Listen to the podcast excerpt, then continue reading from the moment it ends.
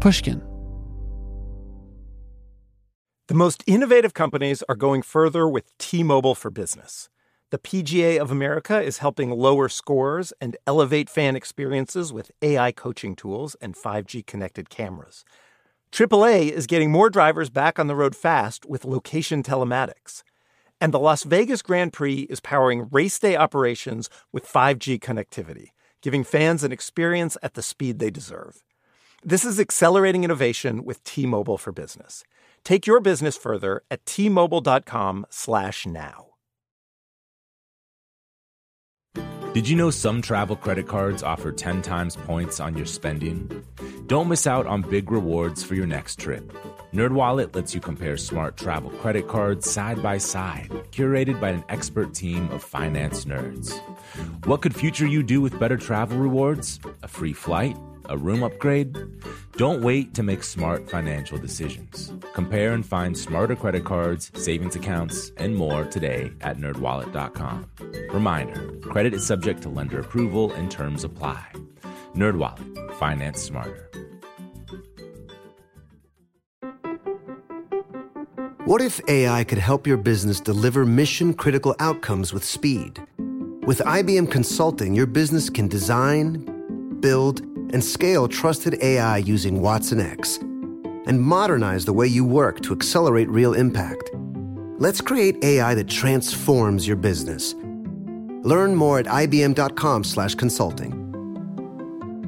IBM. Let's create.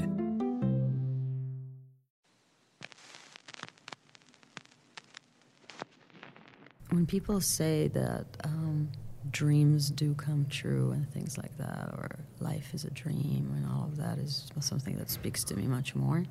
Everything that happens is some sort of a manifestation of a lot of the subconscious ways that, that work through your character. Like character is destiny and all of that, you know? Mm-hmm. So it's just kind of cool sometimes to sit around and start to connect the dots of how things happen and manifest themselves and why you're here right now.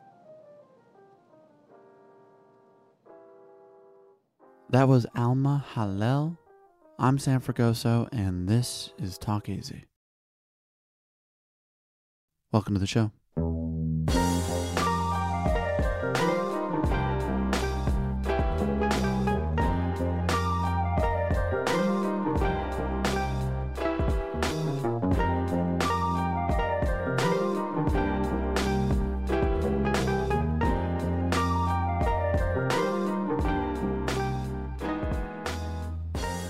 Hey everyone, welcome to the show. This is Talk Easy. I'm Sam Fragoso, and uh, for the past 45 minutes, okay, fine, for the past hour, I was going to try to lowball it, but for the past hour, I have been uh, trying my best to pronounce uh, Alma's last name correctly. This is really um, a huge fear I have.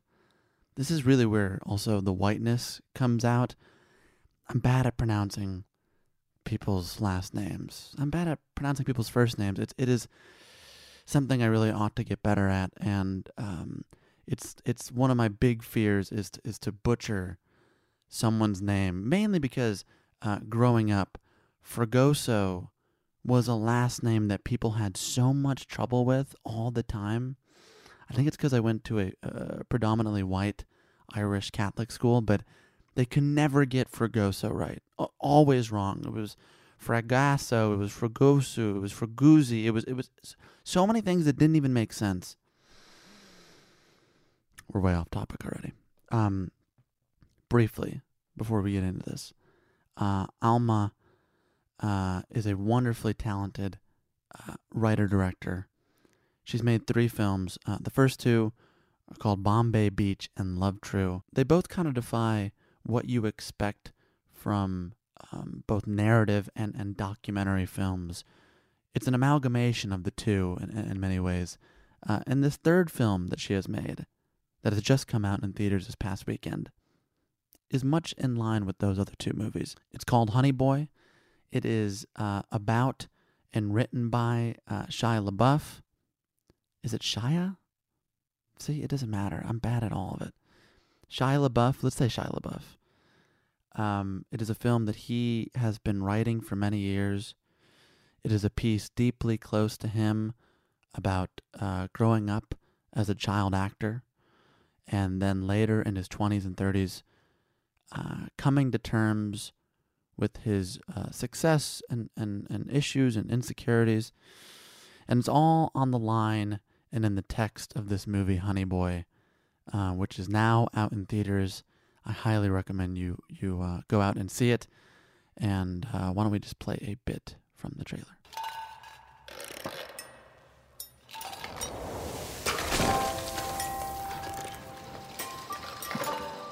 I see you. Concentrate real hard. Be a 12 year old. Pie fight. Ugh. It's not a pie fight. Think it through. What's your mother got a job for? Just in case. In case what? I don't In case know. you fail. In case it don't work out. Yes, man. She's filling your head full of fear. I pump you full of strength. Because we're on a team, and I know you got what it takes. You're a star, and I know it. That's why I'm here. I'm your cheerleader, honey boy.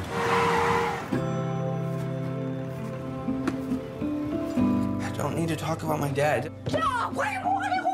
Good take, good take. You did it. You did it. Good job, everybody. My dad's not the reason I drink. He's the reason I work. I'm getting it. Come here. Come here.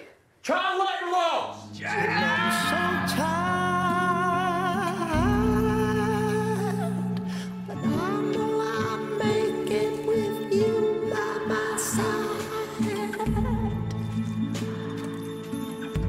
You have good instincts. I have good instincts. Yeah, you I got have rodeo good clown instincts. instincts, so I could never make it in Hollywood. You could if you started when I did.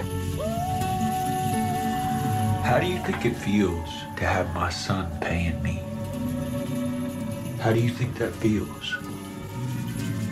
You wouldn't be here if I didn't pay you.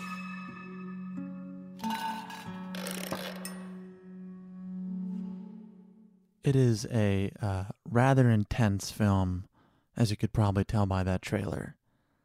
Uh, I am particularly impressed not only by uh, Shia's script and his performance, in which he plays a version of his father, but I'm impressed by Alma because uh, it takes so much to handle this story, such a personal story, with as much care and delicacy and thoughtfulness as she does. And uh, I think you'll find in the next hour that all those qualities that, that you can see in her films from the beginning, in Bombay Beach, in Love True, and now in Honey Boy, you'll see that in this conversation. And uh, I won't say any more. I really hope you enjoy this talk with the one and only Alma Harel.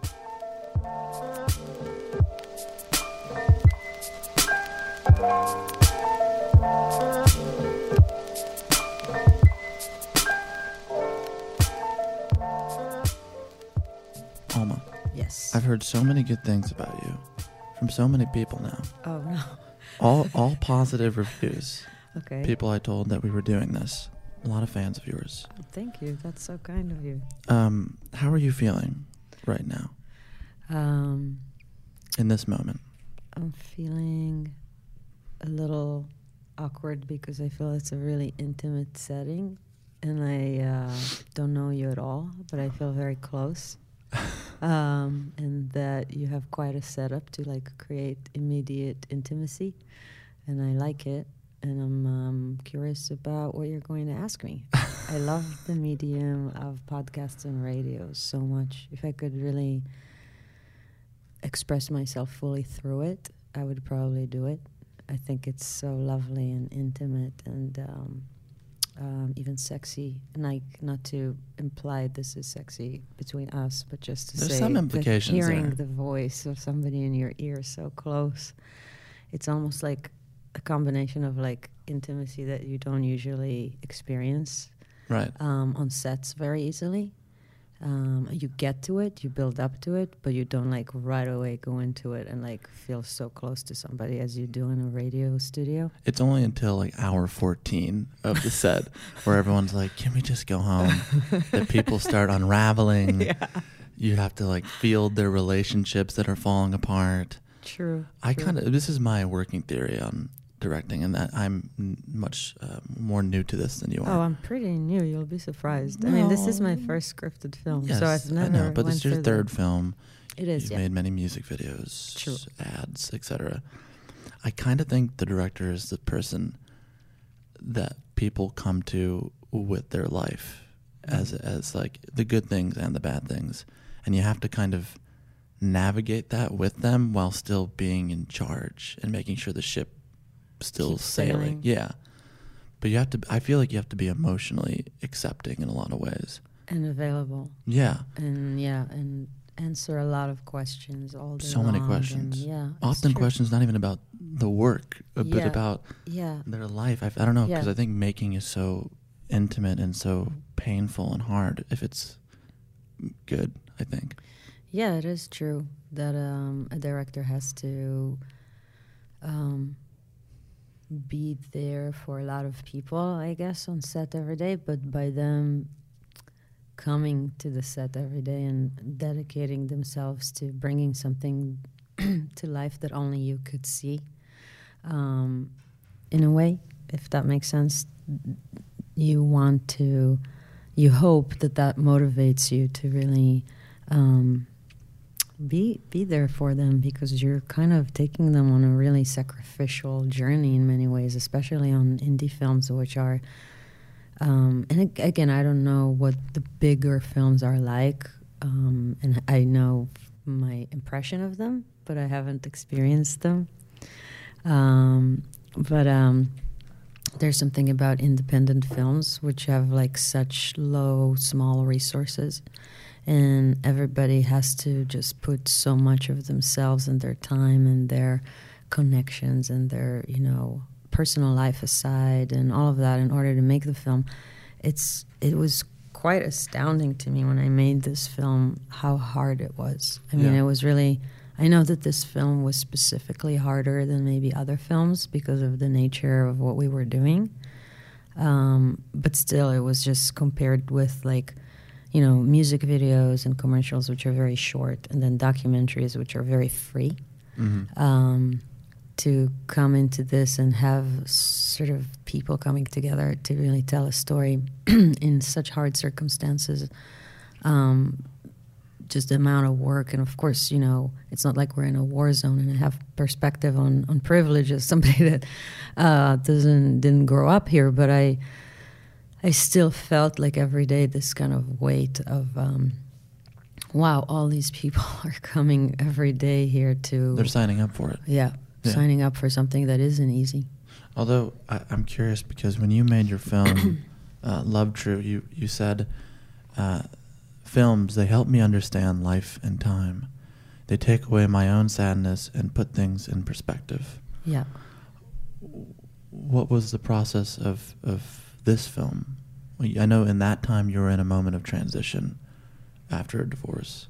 right it was like kind of in the midst of it um, yeah I which must have been yeah hard. it was it was hard but again it was also you know it also saved me it also made it possible for me to um, go through that separation and to love again afterwards in a way that i feel like i haven't loved before um, Is that true? yeah think it made me it, it, it helped me in many ways let go of things that were haunting me my whole life. You know when i made love true it was from and it's it's really the almost like I don't want you know use the word mystical in like a, a generic way, but like almost like that kind of synchronicity aspect of of art, where you attract the people that you know are kind of dealing with the same wound, or you just kind of respond to things that really are meant um, for you to go through them. You know, um, so like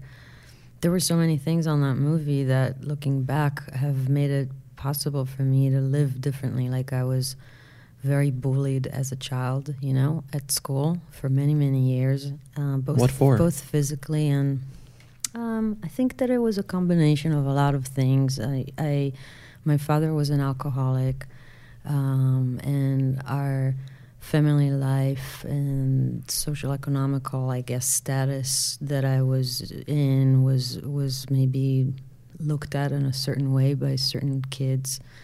Um, so from like you know the clothes you wear to like why is your dad never coming or i heard your dad did that or you know knowing that my dad was an alcoholic or certain drama that was happening in our houses our house and just to you know um, how you look and like um, the fact that you talk back when people you know fuck with you and like Mhm. um, so it was just like a lot of uh, a lot of things but i was just cons- extremely bullied both physically and emotionally and i dreamt about the people that were uh, the two main kids one was a girl and one was a boy that were kind of i guess my biggest tormentors uh, my whole life like i dreamt about them It's crazy how those every- people yeah. stay and like linger with you.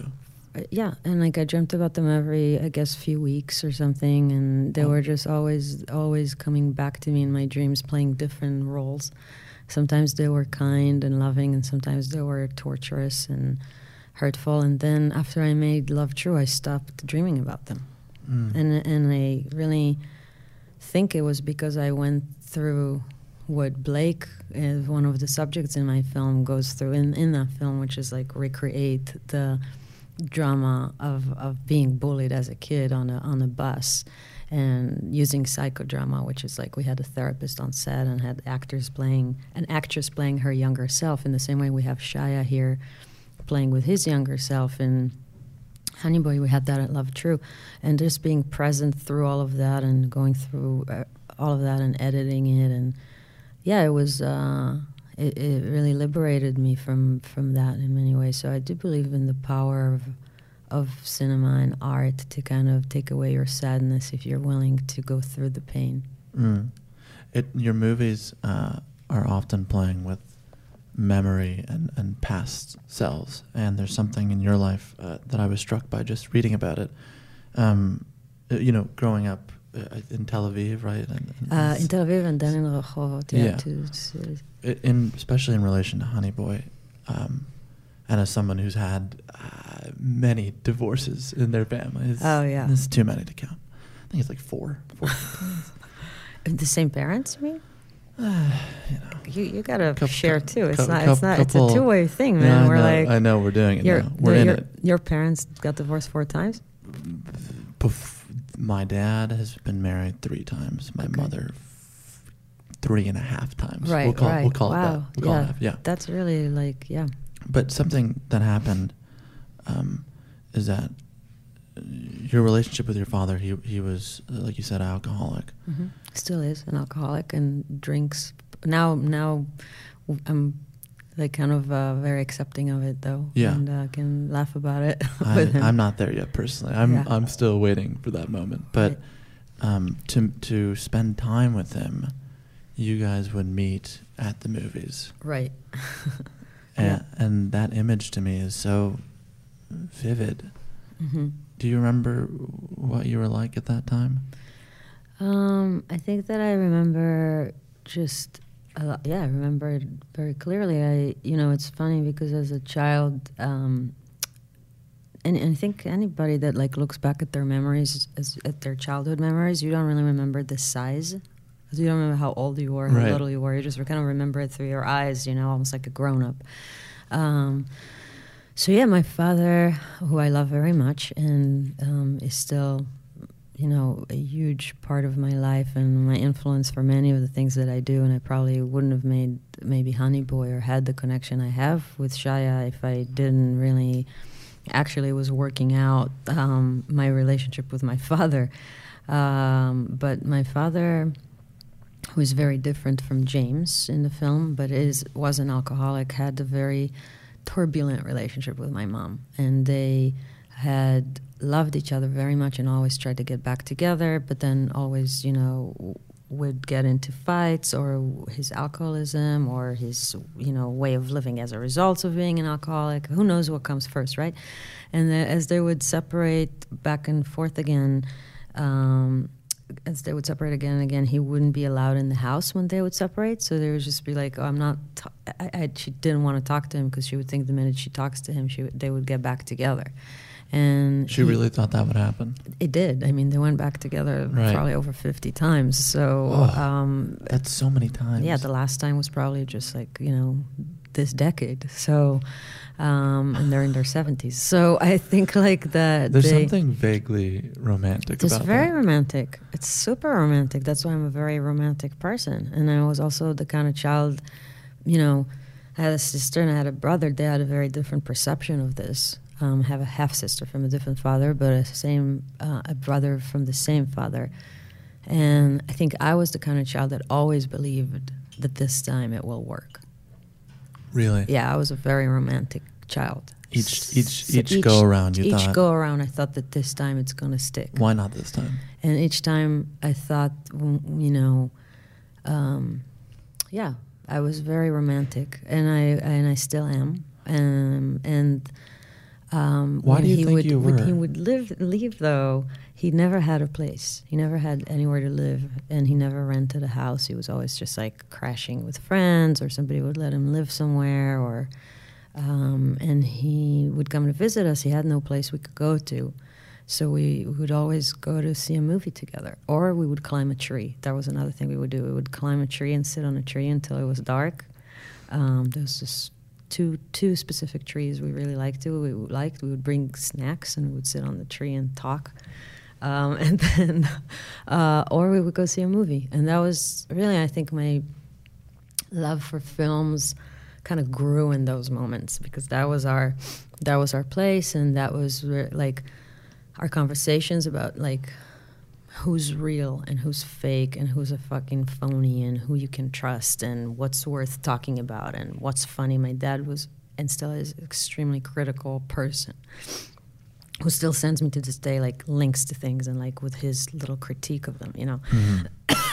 And, and very actively like expects my brother and me to jump in with our own critique and kind Right. of so he's he's that's that's what he does. He you know he sits at his house um, he's one of the funniest smartest people i know. He drinks and he watches films and reads books and then sends me his thoughts about them.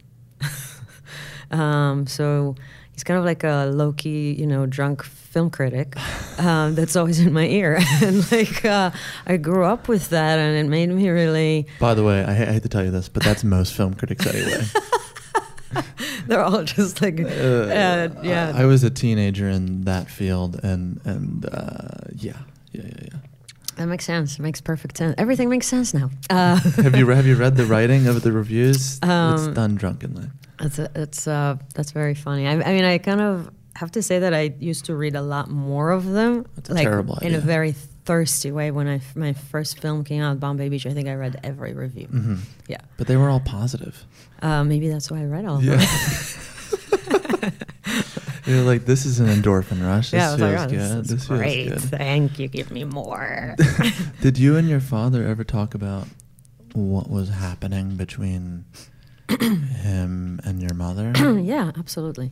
Of course. Was he open to We're- that? Yeah, we're we're very very open family. Especially my father. Like I think that my father is extremely open. Like every conversation can go anywhere you want. He has no no secrets, and he loves um, intimacy and ha- loves to analyze things. And he's very funny and self aware. Um, but he's just you know his shortcomings do not come from lack of awareness. Which is painful. Yeah, it's very painful and very frustrating when you believe in the process of therapy or the process of healing, and you understand that you know um, that in his case that is not what has um, you know brought change. I guess it, it brought change in some ways, and but in others it really um, you know hasn't been able to change the course of his life into a more productive or healthy um, you know, existence. But in uh, many other ways, it made me also realize that those expectations on every person to be a functional, you know, productive human being and part of society in a certain way that benefits the, you know, the conglomerate. Oh, Um, great, great use of the word conglomerate. is not necessarily um, you know right for everybody and some people are really extremely sensitive um, or you know just not interested in, in functioning in that kind of way yeah. and uh, find actually the this whole you know, uh, rat race um, to be ridiculous, and they think that you know being uh, drunk somewhere and and participating in the act of uh, enjoying everybody else's work is actually m- much smarter. I've I've considered doing the same. well, you can join my dad. I think. No, no, no. I, he like loves. Uh, he's um. I'd like definitely to. a- I just I can't. definitely needs friends. Oh, does he? Uh, we'll we'll talk about that after. I think. yeah, he's the sweetest man. I can't wait to see him and show him this film, which he hasn't seen yet. But in December, I'm I'm going to show it to him. That's a nerve wracking process. Oh, I can't wait. There's there's um just yeah, there's there's nothing more wonderful now that I'm away from home for so long. Yeah. You know, sometimes you have to leave for so long in order to really kind of Yeah. want to be back and, and take in everything. That's just like all the hard shit and everything, and you're just drinking it in, and you're like, yes, yes, give me more of this, like Yeah. this familiar You got to leave to come thing back. that has made me who I am, and as opposed to all the other shit that I'm like, you know, doing all the time that makes me wonder about who I am. Well, though sometimes you go back and you're like, oh god, Yeah. So many. This is this is why Yeah. you're faced with your I'm own inadequacies. Yeah. Yeah, like, yeah, it's horrible. Of course, yeah. It's You- a back and forth. You described something uh, I was going to bring up actually uh, inadvertently, which is about your dad. Someone who wants to exist in the rat race and someone who wants to comment from the peanut gallery of it or whatever yeah. whatever it is. Yeah. Where What's the peanut gallery? It's like It's a- I'm sorry, I, like so there's a lot of American expressions that I don't yeah, know, and I'm always it's like, it's so a really stupid impr- it's really a stupid Oh no, but I love it. I'm not saying Yeah, the it's- peanut gallery. it? It's like basically film criticism is from the peanut gallery. It's like it's, because you eat peanuts or you throw peanuts? no, no, no. yeah, yeah, you throw peanuts. Yeah, Okay. yeah, yeah. No, no, I don't think you eat the peanuts. I You think you're throw throwing the peanuts. Okay, yeah. got it. So it's like the old like theater kind of thing. I think yeah, and you're you're just throwing them at the people doing the thing, Right. And you're commenting from gallery. them. This Okay. may be wrong, and I don't want to generate fake no, it's news all good. or something. But People are too way too obsessed with like uh, getting it right. I think it's let's just assume it's about throwing No, no, no, peanuts no. from some I've- gallery. I I've love spent- it. I've spent 25 years of being wrong often, so it's fine. Um, but but for you, it's so fascinating because I have here written down that you were someone um, who would go out into the desert and, and, and read Naomi Klein and do Right. psychedelic drugs. oh fuck yeah! And then also on, on the Still other, do when I can, Well, when I I'm get a not saying you're not doing that. I'm saying you Well, have. not enough, not enough. No, I know. These days. it's got to be like quarterly. yeah, I know. Um, but there's also the other side, which is you are running this this, Yeah, I know. this organization. 100%. When I read those two things on paper, and actually when I've talked to folks we know together, they have this um, split uh, understanding of you in a lot Yeah. of ways. It seems almost contradictory. It is contradictory, very much so. Is that fair to characterize like that? 100%. So what what is that? Yeah, still how do you trying to, how, how do you reconcile, reconcile that? Um, I mean, I'm still in the process of it, and like you know, I don't have clear answers to. We're not um, here for yeah, clear answers. Okay, good. Have you met? Mean, um, yeah, I think pretty much um, really believing the truths um, of, you know, knowing, uh, knowing the the you know the how do you the traps of of the idea that reality is what we allow other people tell us Mm. what it is, right? And um, knowing, I think, and exploring both in my work and personally um, a connection to um, much greater things, you know, um, that come with, you know, nature and spirituality and not in the religious sense, uh, of course, but like um, just the ideas of, of um, everything that exists outside of the matrix so-called Yeah. but like uh, at the same time I like how you're you're cautious to even try to explain this. yeah it's it's the most important thing in the world to me so it's, It it's is. like and i'm still studying it i guess you could say so i kind of don't like commenting on it in words because words are so limited um, and and our, and my understanding of those things is so much deeper and beyond words and i have not yet necessarily found the words to describe what what it means to me. Well, but also at helps- the same oh, okay, time, just ahead. like to to say that I also exist in reality, function in reality, work in reality, see the need in reality to work with other people who live in corporate realities. And understanding that corporations themselves, even though they take the form of um, huge entities that affect our lives and our planet and our politics, they also have individuals inside of them that are capable of making great decisions. Um, and that inspiring those specific individuals is a bit of a Trojan horse sometimes that I that I very much ride. You seem to have done a pretty good job of it.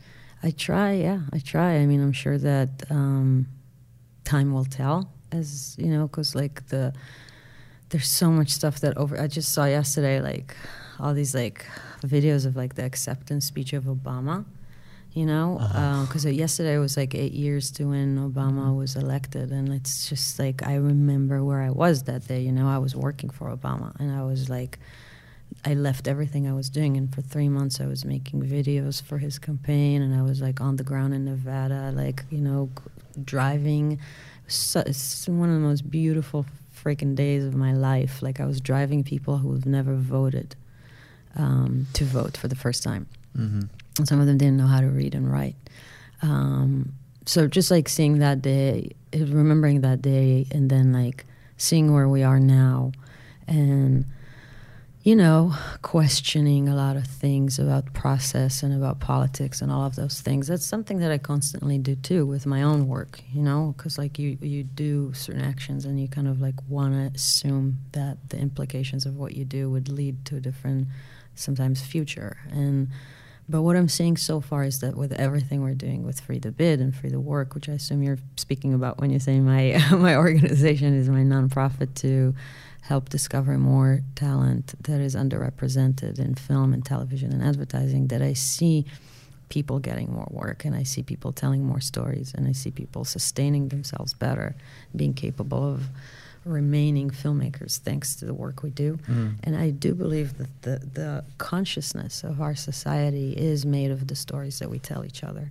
So I believe that by doing that, I am contributing to the consciousness of our society. This is the one time in this conversation where I can tell you have said that before. no, I've never said that that's necessarily no, that's in that that's a if you've not said that no, before, I'm that's sure I've said versions that is of pretty it. good. I I'm mean, sure I've was, said I'm sure I've said versions of it, but it's not like kind of a. That I mean, I'm sorry if it sounds pitch. canned. I do I do tend to sound more canned when I no. speak about corporate Yeah, issues how and like my nonprofit, and it does. I know I, I value I value your uh, sensibility and saying like that. It sounds like I said it before, but I um, but I don't know that I said it exactly like that because I am trying to right now connect it with what you said before, Mm. which is like my real faith in consciousness and the subconscious, and um, thinking why is it that I'm so passionate about allowing more people to tell their stories is that I believe that it would change the consciousness and the fabric of consciousness of our society if we allow more stories to come in. I, I I think maybe something we haven't hit on that is true in, in, in your films uh, and true in this conversation is that you seem to have a kind of infinite capacity for empathy and, and other people and having uh, so much faith in other people. I was wondering, I mean, when you think about that, or maybe you don't think about I it, I do think about it a lot. where did where does that come from? Is that from your parents? Is that Yeah. Yeah, it's from loving my parents. what's from loving them? hmm And seeing them not change.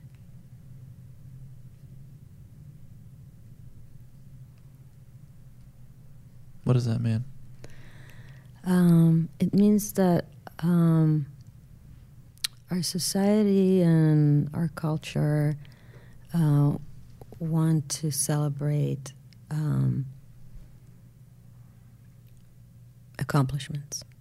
They want to celebrate people changing, people having a triumph over their difficulties. And they are willing to give them a lot of love and shower them with acceptance if they have proven um, to be worthy of their empathy because they are walking towards um, Growth. growth. The hardest thing is to love and have empathy those who cannot contribute necessarily to your ideas of growth. Uh, And, um, you know, we're seeing Shia right now, a person who's been judged and um, um, rightfully so for things that he has done. And both, um, you know, his, his outbursts, his behaviors, and been kind of like dismissed. Um, he's now having a moment where people can see uh, and have a better understanding of his story and why he's behaved in a certain way. And he has created a piece of art. I call it art because I think his script is, is art um, that came out of that pain. and your movie. And now and your movie. and my movie and now he has he has he's having a moment of acceptance and if down the line he would prove to continue to change and to grow then he would stay a receiver of the love that he's receiving right now if he will have if something will happen in the future uh, which would prove him not to or to regress then he would be um, outcasted again. And that's what we do all the time, right? We do it with uh, socially with all sorts of people that are at the edges of society, that are people that are not contributing to the economical state of the country, or people that are addicted, or people that have mental illness, or all sorts of people that can't participate in the cycles of growth and um, achievement. So if you can have empathy for those people too, and love for those people too, I think that um, you will discover an endless source that that lies inside of you. I feel like you're talking about how conditional Yeah, uh, our relationships are, yeah, which is uh, it's a fine line. to line. everything to ourselves. too. Yeah, no, I know. It's Yeah. just I'm th- I'm just thinking aloud. Uh, It's like you. There's that line with any friend, and it's in Honey Boy, and it's in yeah. I mean, it's in Bombay Beach, w- where you feel like you're in some position to help, to be some, not parental figure, but a but a, a guiding, Mhm. helpful figure Mhm. and yet that doesn't just Necessarily because- always help. Yeah, Yeah, because and also that's another I mean thing that obviously I'm still in the journey of figuring out because you are I have been conditioned myself to be a caretaker and to Mm. be somebody that always wants to take care of others and help them in some way or another because I'm a child of an alcoholic and like one of the things that I had to learn as an adult child of an alcoholic as they say in the rooms the anonymous rooms um, that you know you do feel that like your sense of self is so dependent sometimes on on this approval of others or the need for love that you want to receive from them and the wanting to belong somewhere and all of those things you become extremely resilient and um, extremely self-sufficient um, and, and strong in many ways, but you actually have like the softest spot to every person that is dysfunctional and needs your help. And like you really kind of always just kind of almost put them and their drama and their problems before yours.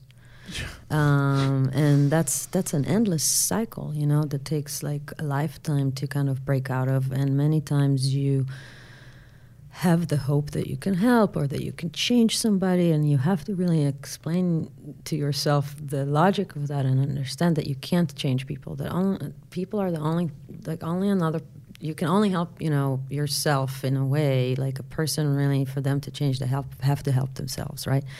Um, and then there's the balancing act of that which finding how much it is that you are just like sacrificing your own life on a on and you're a martyr just because you're taking that role and and you don't really know any other roles. And uh, how can you help people, but without being kind of, you know, a, an enabler, I guess, of behavior that is Mm. unhealthy and hurtful to others? So it's just so many, there's so many questions that come from those dynamics. And um, I'm definitely not somebody who's figured them out. I'm just trying to be there for people I love and actually try to sort of also love other people that are not um, in need always of my help. Because one of the things that happen is to childs of that, that grow up with trauma is that your wires get crossed with a very young age, and like your uh, uh, understanding of love and pity are Ah. very confusing. Like you know, and like the separation between love and pity and pain, and all of those things kind of become one in many ways. Um, so it takes it takes a long time to kind of uh, untangle that. Uh, this reminds me of a quote I, I, I wrote down. Of me again? No, this one's not of you. Yes. I got someone So else. So excited. We, you're off the hook here. Has, it, has this been okay? Are you, is it all right? yeah, Is it all of right? course. Yeah, it's just it's always so um, trippy to hear things you said years ago. Yeah. Like no, we'll go back to that. Don't worry. I have, I have a few Oh, more.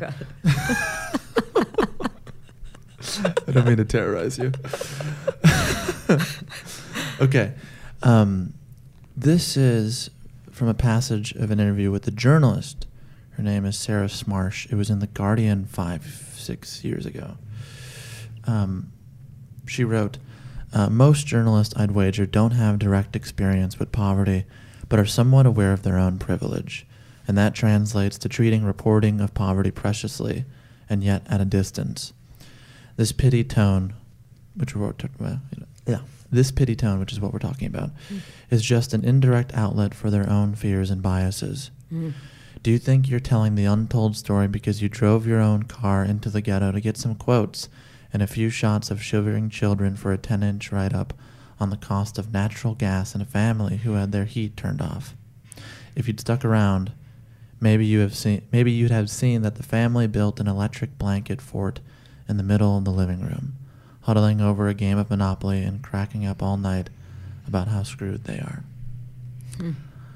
This is, um, I think, at the core of your work, which is that you don't have a journalistic approach. Mhm. You do not feel detached emotionally, Mhm. Psychologically, although your life is. No, I feel I'm cut from the same cloth of these people, even though my life obviously is more privileged to now. So you could say there is some sense of uh, maybe developing guilt about that that yeah, I but, didn't but have before. you're, you're just starting that now, Yeah. so it's Yeah. you'll feel more guilt but I, later. But I have a lot of discussions about that with my boyfriend. His name is Byron Bowers, and he's in the the film. He plays Lucas Hedges as a roommate, and he and me kind of share a lot in terms of uh, very different backgrounds. Obviously, he's a black man from Atlanta, I'm a Jew from Israel, but um, just kind of you know this idea of he, he is very much kind of like against this idea of you know showing um, i think um, pity i guess is, is and, and and just like people not really uh, like I guess white guilt, you know, as he calls it, like just that this idea of white guilt and like a lot of things that come from that that are actually not genuine. Um, so we kind of talk about that a lot, you know, and, and um, I don't sense any pity. no, I don't. I, I actually, honestly, like when I came to Bombay Beach, I was struck by actually the the connection some of the people had um, had with each other and with the place and their ability to live outside of the grid of off the grid in a way and in a way paying like a huge price obviously because of the lack of education and healthcare and the, the the huge you know challenges and issues that come from living with such poverty.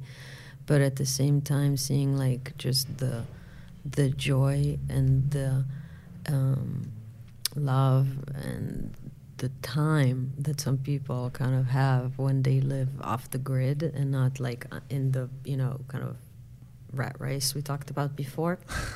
So i kind of think like everything that i look at in general and not just like you know, situations of living, but just like everything has good and bad in it, you know, and it's just like, and that's what Byron and me always talk about, which is like, how do you kind of stop that like non dualistic? How do you s- start to look at things with like non dualistic thinking? Um, because that dualism of all the time thinking like, okay, this is bad, this is good, this this is this is winning, this is losing, this is rich, this is poor, this is you know, this is Mm. something I want, this is something I don't want, this is something I you know value, this is something I hate. Like, how do you just like see all of them and make them one in your mind? And that's the spiritual quest, I think. Hard to not do that. It's it's a part of your mind that does that, and then there's a part of you that actually naturally does not do that. Mm. And it's almost about knowing how to tap into that place. You know, when you came here 12 years ago, Mhm. right? Thirteen, yeah. 13 years ago. This is a different part of you, but I'm curious like what did you want for yourself when you came? It's a good question. I mean, I came here to be with somebody I loved. Ah. Um, and I came here because um, I were- wanted you to were married at give a time? chance to our relationship. But we got married here Mhm. um, for me to have papers. Uh, but really, we were only like we weren't dating for a long time before that. We we met through a friend, and he lived here in LA. His name his name is Boaz Yakin. He's a director. And I came here um, because we were in love, you know, and and um, I wanted to be a director. I wanted to be a filmmaker. He was already a, a, very, you know, kind of established and successful filmmaker, and, and I didn't know yet how to start my own path here. Um, I was struggling with a lot more things that I do now in terms of um, addiction and, like, you know, um, I guess I was past this like time in my life where I was struggling with a lot of like mental health issues and um, I guess sexual, you know, I don't say assault, I guess of sorts, and um, all sorts of things like that, and self harm and you know substance abuse. So it was like really my twenties were extremely kind of intense. I was like making video art and doing all sorts of jobs and editing and hosting a TV show. But like really, what my life was about in those years is trying to kind of pick up the pieces and, and really figure out how to be more functional and, and live a life that is not harmful to myself. Um, so coming here was um, kind of an opportunity in a way to take a break from a lot of the patterns and a lot of the things that were part of my life where I was living that was also feeding those patterns Mm. and and and I wanted to you know I wanted to find a way to figure out how to have like I said like new tools I guess to be to, to live life and to be creative and to find my voice and all of those things How did you pick up the pieces? um, first of all, by I guess stopping to participate some of the things that were perpetuating them, and then like you know getting a lot of help, like from, um, again from like uh, just getting kind of like sober, but also just like having a lot of help from um, therapy that I did many many years, all sorts of kind of therapies that I did. Started back in Israel, but also here. Um, and just having um, a, a way to express myself has been a huge thing for me. Like finding my voice and having so much passion about telling stories and doing it in a way that is defying genre expectations and like you know finding freedom within my expression um, was very helpful to kind of deal with a lot of topics through the the, the, the creativity like i said Mm. before like making bombay beach has definitely taught me so much about um, about what I should be thankful for and what what is it that doesn't um, work, you know, and and the same thing with Love True and same thing with Honey Boy. Like each one of these things have been like kind of a journey, you know, in in that direction. Now that you're at the end of Honey Boy and the film is going to come out and play for a bunch of strangers. Yeah. all over. which is so heartwarming. Yesterday we were at the ArcLight, and it was like the first kind of like almost like unofficial screening, but it was the first time they sold tickets Mhm. to Honey Boy because until now it was just screenings Festivals, and festivals. yeah. And it was at the at the Dome, you know, the ArcLight. Yeah, yeah. And it was sold out. That's unbelievable. yeah, oh I was God. sitting on the floor and crying by the aisle, and Shia came and sat next to me, and we just like sat on the floor in the dark and watched like the last half hour of, of the film. Yeah. Um, yeah, it was. Um, it was. It's like unbelievable. I, I kind of almost can't can't. Yeah, I can't believe. Uh, I can't can't almost call these people strangers because I feel so thankful they came to see the film. It's like I want to thank each one of them. I was like thought like yesterday in that dome there were probably more people than I ever saw uh, the combination of my first two films. Hey, hey, hey! We don't know. I mean, I kind of think so. we don't know the streaming numbers of those movies. That's true, but there is there is a possibility. It's, it may be possible. you never know. Yeah. There's a lot of Bombay Beach fans. That's that's not true fans. I feel like they can fit into the dome though. Like I, your words, not mine. but it, but it's cool. I mean, I'm like really into that. You know, I'm I love I love I love making things for people that need them, Mm. and like kind of um, feel like it's really special when you do make work that is small uh, in terms of the outreach of how, Right. how not like the size of the art, know, but I just know. like you know uh, smaller films, and then like the people that do love them, they're like so uniquely um, meant to like them, and they come Mm. and talk to you, and you're like, oh, we could have been friends, like you know. Yes. While if you make, I think something like uh, I don't know.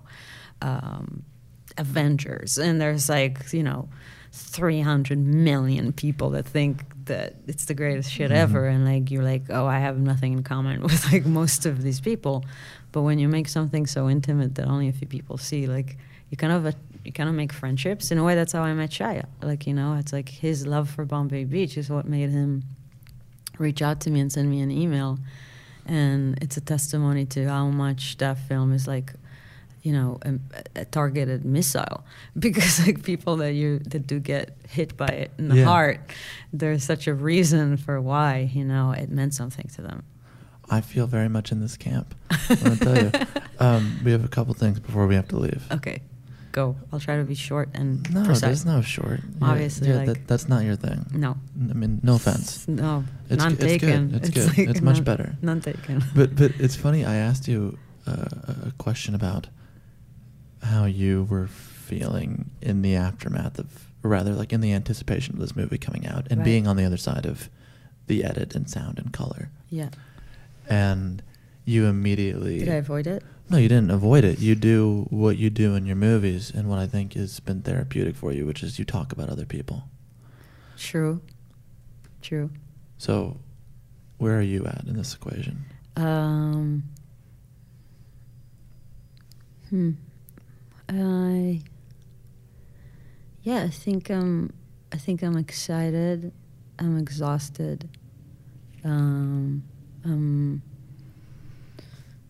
thankful. Um, weary. All sorts of things. Weary of what? Um, maybe the possibility of um, needing to step a lot closer to myself in order to really tell the stories I want to tell, not through other people's stories, and like feeling like there's an option now to do that, and a and a real like, I guess, opportunity to do that because I'm getting so many people to. I mean, honestly, everybody's like offering me other people's stories again, from smaller stories to Marvel stories. But it's just kind of like, hey, would you want to step into this project Mhm. and this project and that project? And they're all really, um, it's all very seductive to, to think that you have opportunity, which is something that I didn't have before a lot of. So, in that regard, it's like kind of like a moment to say no i'm gonna like say no to a lot of these things and like figure out what it is that i want to do and what stories do i want to tell and that calls for doing avoiding doing what you just said i did which is like you know not jumping on another person's story Yeah. They want you to walk into the building. You want to create the building. yeah i guess so you could say that It's a good metaphor. That wasn't very good. It was actually kind of clumsy. It's an architectural really- way of be- looking at gi- my inner life that I no, can live no, with. no, no, I, I should have been more artful than that. No. Can I have another take at it? Go, whatever. Shit. No, I mean I think like that. Um, yeah, that that like if to do if to use your metaphor of, Oh, of please building abandon it. buildings. Abandon, sh- abandon No, I think that like. Go your own way. Oh, way. let's go there. Let's fucking go there, man. I think my building is abandoned. so it's more like getting in that abandoned building and like Right. looking around and saying, I guess we can do something with this. Yeah. I know? guess we need some furniture. yeah, I guess we need to fix this. But your furniture. Right. And how you want to do that. Yeah. It, I, I get that it's scary. Yeah, it's scary. It's exciting though because I love being scared. You know, I mean, I love being scared of things that are challenging creatively, I guess, or that are you know that feel like um, new. And um, th- again, not to go back to um, um, analyzing everything in in the prism of my childhood, but like you know, when my when I was little, my dad like way to like we would go at night in the car and like he would just like drive s- extremely fast and drink and play loud music. And we would just like drive together for hours sometimes.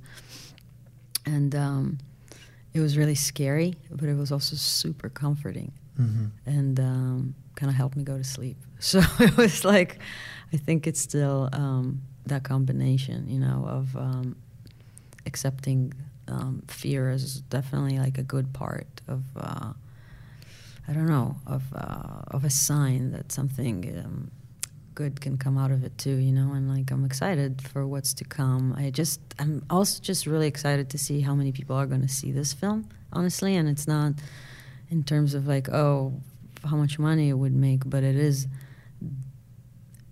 like you kind of feel like a horse in a race when you put an indie film out. Like in a in a in a in a kind of a funny way but it's uh but it's kind of cool too. Like if you're like you know you're kind of betting on your hor- on your own horse when you're like Right. hanging out for four or five months talking I wasn't going to call you a horse, but that's if you want to describe it like that. I mean, it is a little bit like It's a that g- right it's now. total game. I mean, it's because total- it's really like the reality of films right now. It's crazy because of these tentpole films, and then like you know, almost like there's a few independent films every year that people say, okay, they have a chance at the race. Let's Yeah. get them out there, Right. and like they put you out there and you know trot you around in all these like screenings and film festivals and events, and hoping that you um, that it would catch, you know, and like somebody's paying for all of that, you know. It's like um, it's not like it used to be, where um, distribution platforms have, have changed very very much. So we're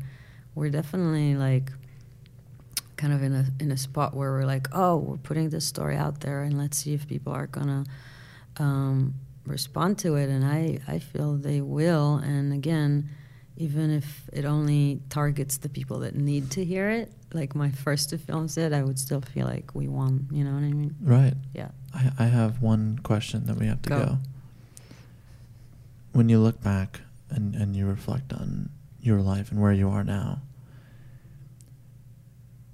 what do you make of the fact that you were this teenager in Tel Aviv Mhm. going to the movies with your father, hmm following S- smaller, yeah, um, yeah. preteens? yeah, preteen. And now that you've landed here, what do you make of all that? Um, what do I make of all that? Just, you know, like um,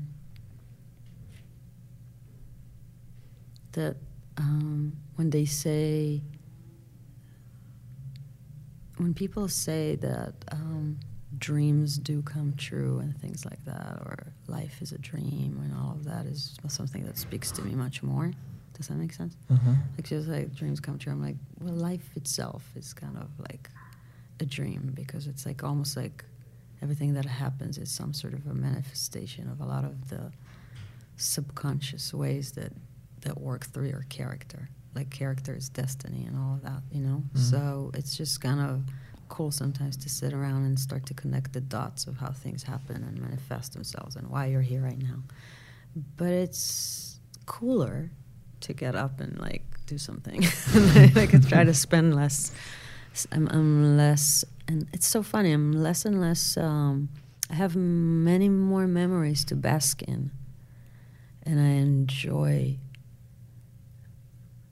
I enjoy that, and I miss my language, and I miss speaking my language, and I miss my best friends and my family on a, on a daily basis. Mm. And at the same time, I'm just really enjoying the, I guess, the way that um, life takes its course. Mm. You know.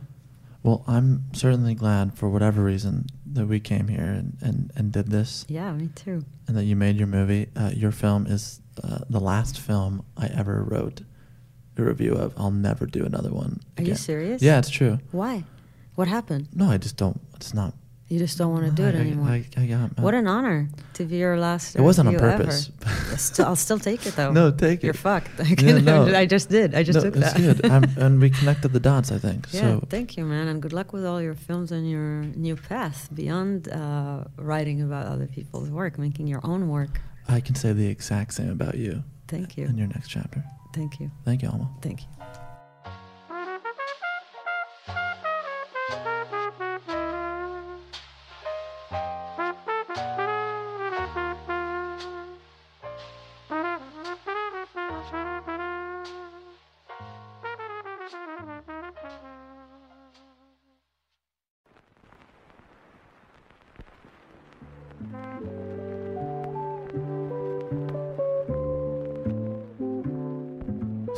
Thanks this week to the people at Ginsburg, Libby, and Amazon.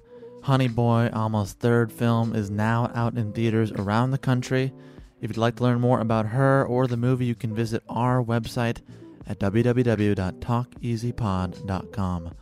This podcast, Talk Easy, is available to stream on Spotify, iTunes, SoundCloud, Stitcher, wherever you get your podcasts.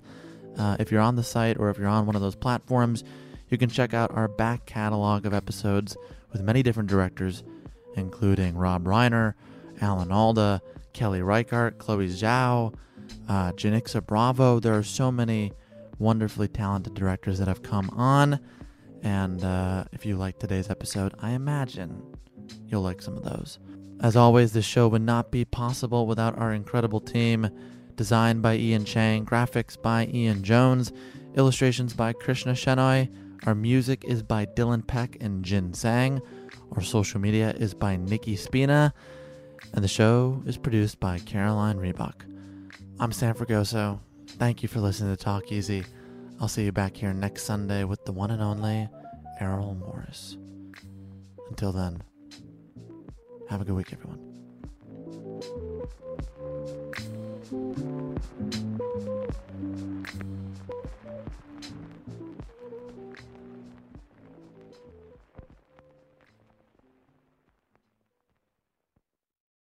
The tradition of breaking tradition continues with the return of the unconventional awards from T Mobile for Business at Mobile World Congress. This is an event that celebrates innovators whose bold actions took their industries to new places. If that sounds like you and you're a T Mobile for Business customer, enter today. If you win, you'll be publicly honored amongst some of the most influential leaders in industry, and me, I'll be there too. Enter now at tmobile.com slash unconventional awards. See you there. Whether you're a savvy spender maximizing your savings with cashback rewards, a thrifty rate watcher seeking the lowest interest, or a travel enthusiast looking for extraordinary perks, Kemba Financial Credit Union has a visa to complement your lifestyle and unique needs. Apply today at Kemba.org to unlock a limited time 2% cash back on purchases and pay 0% interest on balance transfers for an entire year with a new visa from Kemba. You deserve a card that works for you. Restrictions apply. Offer ends June 30th, 2024.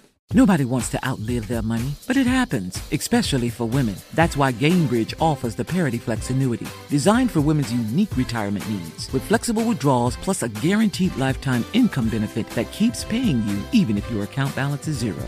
Gainbridge is helping build a better financial future for women. Retirement income you can't outlive is the ultimate flex. Start saving now at Gainbridge.io. Visit Gainbridge.io slash ParityFlex for current rates, full product disclosures and disclaimers, and other important information.